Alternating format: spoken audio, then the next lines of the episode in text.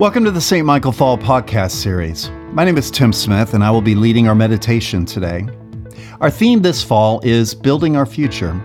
This is a unique time in the history of St. Michael Church. God is calling us to take courageous steps forward. Together, we will build a future where the kingdom of God can be seen and known in new ways. As the psalmist says, Send out your light and your truth, that they may lead me and bring me to your holy hill and to your dwelling. A reading from Ezra, chapter 1, verses 1 through 11. In the first year of Cyrus, king of Persia, in order to fulfill the word of the Lord spoken by Jeremiah, the Lord moved the heart of Cyrus, king of Persia, to make a proclamation throughout his realm and also to put in writing. This is what Cyrus, king of Persia, says The Lord, the God of heaven, has given me all the kingdoms of the earth, and he has appointed me to build a temple for him at Jerusalem in Judah. Any of his people among you may go up to Jerusalem and Judah and build the temple of the Lord, the God of Israel, the God who is in Jerusalem, and may be their God and be with them. And in any locality where survivors may now be living, the people are to provide them with silver and gold, with goods and livestock, and with freewill offerings for the temple of God in Jerusalem. Then the family heads of Judah and Benjamin, and the priests and the Levites, everyone whose heart God had moved, prepared to go up and build the house of the Lord in Jerusalem. All their neighbors assisted them with articles of silver and gold, with goods and livestock, and with valuable gifts in addition to all the freewill offerings. Moreover, King Cyrus brought out the articles belonging to the temple of the Lord, which Nebuchadnezzar had carried away from Jerusalem and had placed in the temple of his God.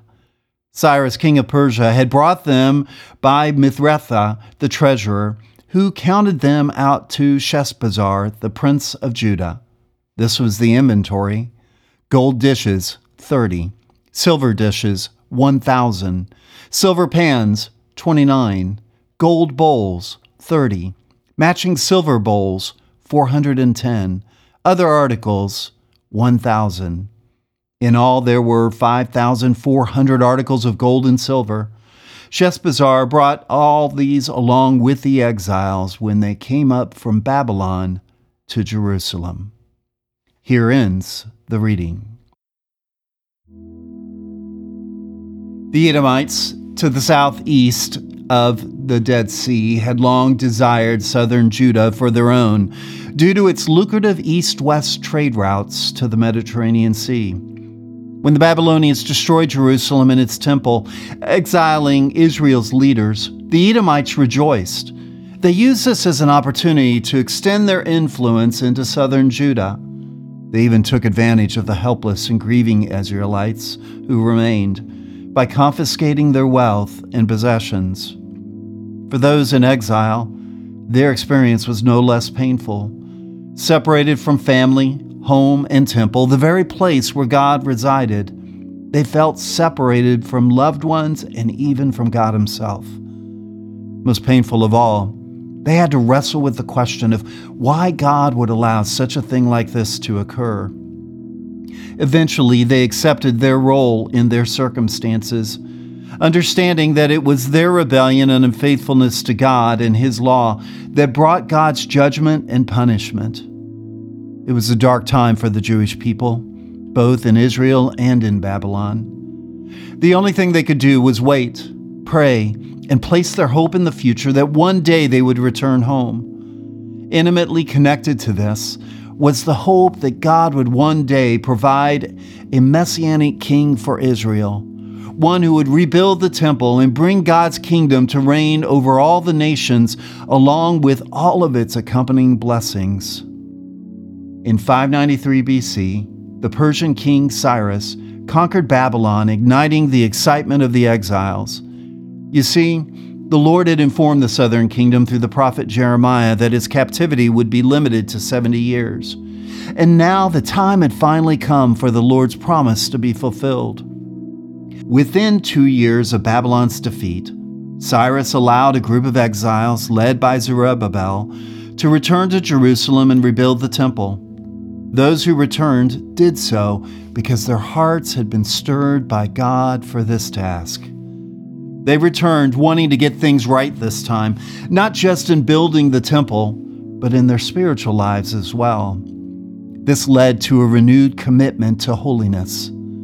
Just three short years later, the foundation of the temple had been laid, an altar had been built, and sacrifices were reinstituted to the worship and glory of God.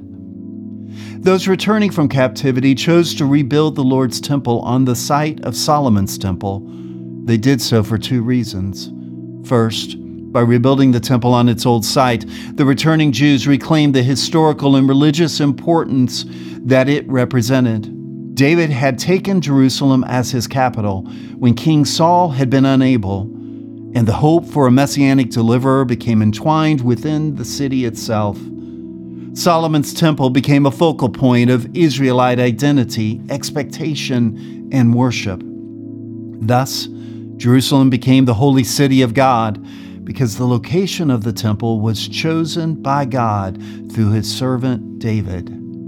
Second, the temple was rebuilt in this location because it would be a continual reminder of God's faithfulness to the Jewish people and the covenant that he had established with them. The very same stones that had been knocked down by the Babylonians were reclaimed and used in rebuilding the new temple. The Babylonians had removed worship items from the temple sanctuaries and sent them back to Babylon in humiliation before the victors. Then in 586 BC, King Cyrus directed that those very same items be returned to the exiles going back to Israel.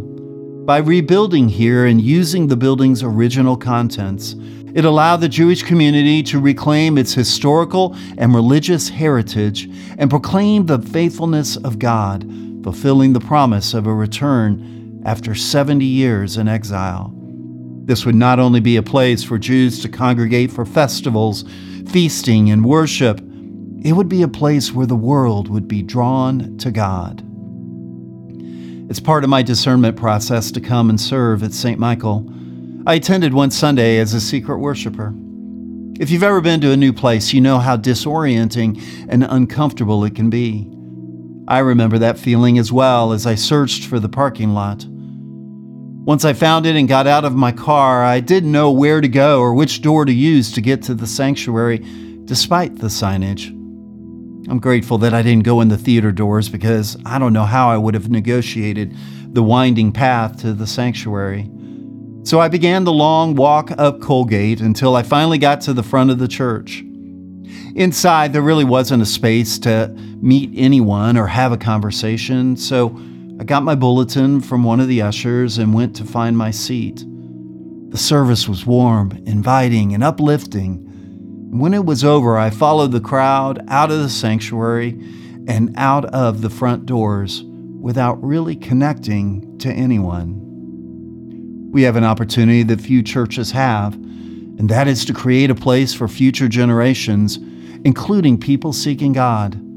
We can create a place for people to connect and build relationship with others so they can become a part of the St. Michael community. The invitation and the opportunity is before us. Like the Babylonian captives, may our hearts be so moved. I attended a ministry conference in Kansas City a couple of weeks ago. As I prepared for worship on Sunday morning, I watched a family friend, Adam, preach the first sermon of his capital campaign on their televised broadcast. Adam told the story of a seven year old boy in the congregation who told Adam that he was all in to build a new place for children and youth. As a result, this little boy decided to set up a lemonade stand with both lemon and pink lemonade, each sold for $2 each. The young man even took Venmo for payment. On the second Sunday of the campaign, this child walked up to Adam and gave him an envelope, proudly saying that this was his gift to the campaign. It contained $220. His heart had been moved, and this was his offering to God to build new spaces for new people. It was truly a sacrificial offering for this seven year old boy. And may our hearts be so moved as well. Amen. Please join me as we continue with the Lord's Prayer. Our Father, who art in heaven, hallowed be thy name. Thy kingdom come, thy will be done, on earth as it is in heaven. Give us this day our daily bread, and forgive us our trespasses, as we forgive those who trespass against us. And lead us not into temptation, but deliver us from evil. For thine is the kingdom, and the power, and the glory, forever and ever. Amen. Let us pray. Almighty and everlasting God, in Christ you have revealed your glory among the nations. Preserve the works of your mercy that your church throughout the world may persevere with steadfast faith in the confession of your name. Through Jesus Christ our Lord, who lives and reigns with you and the Holy Spirit, one God, forever and ever. Amen.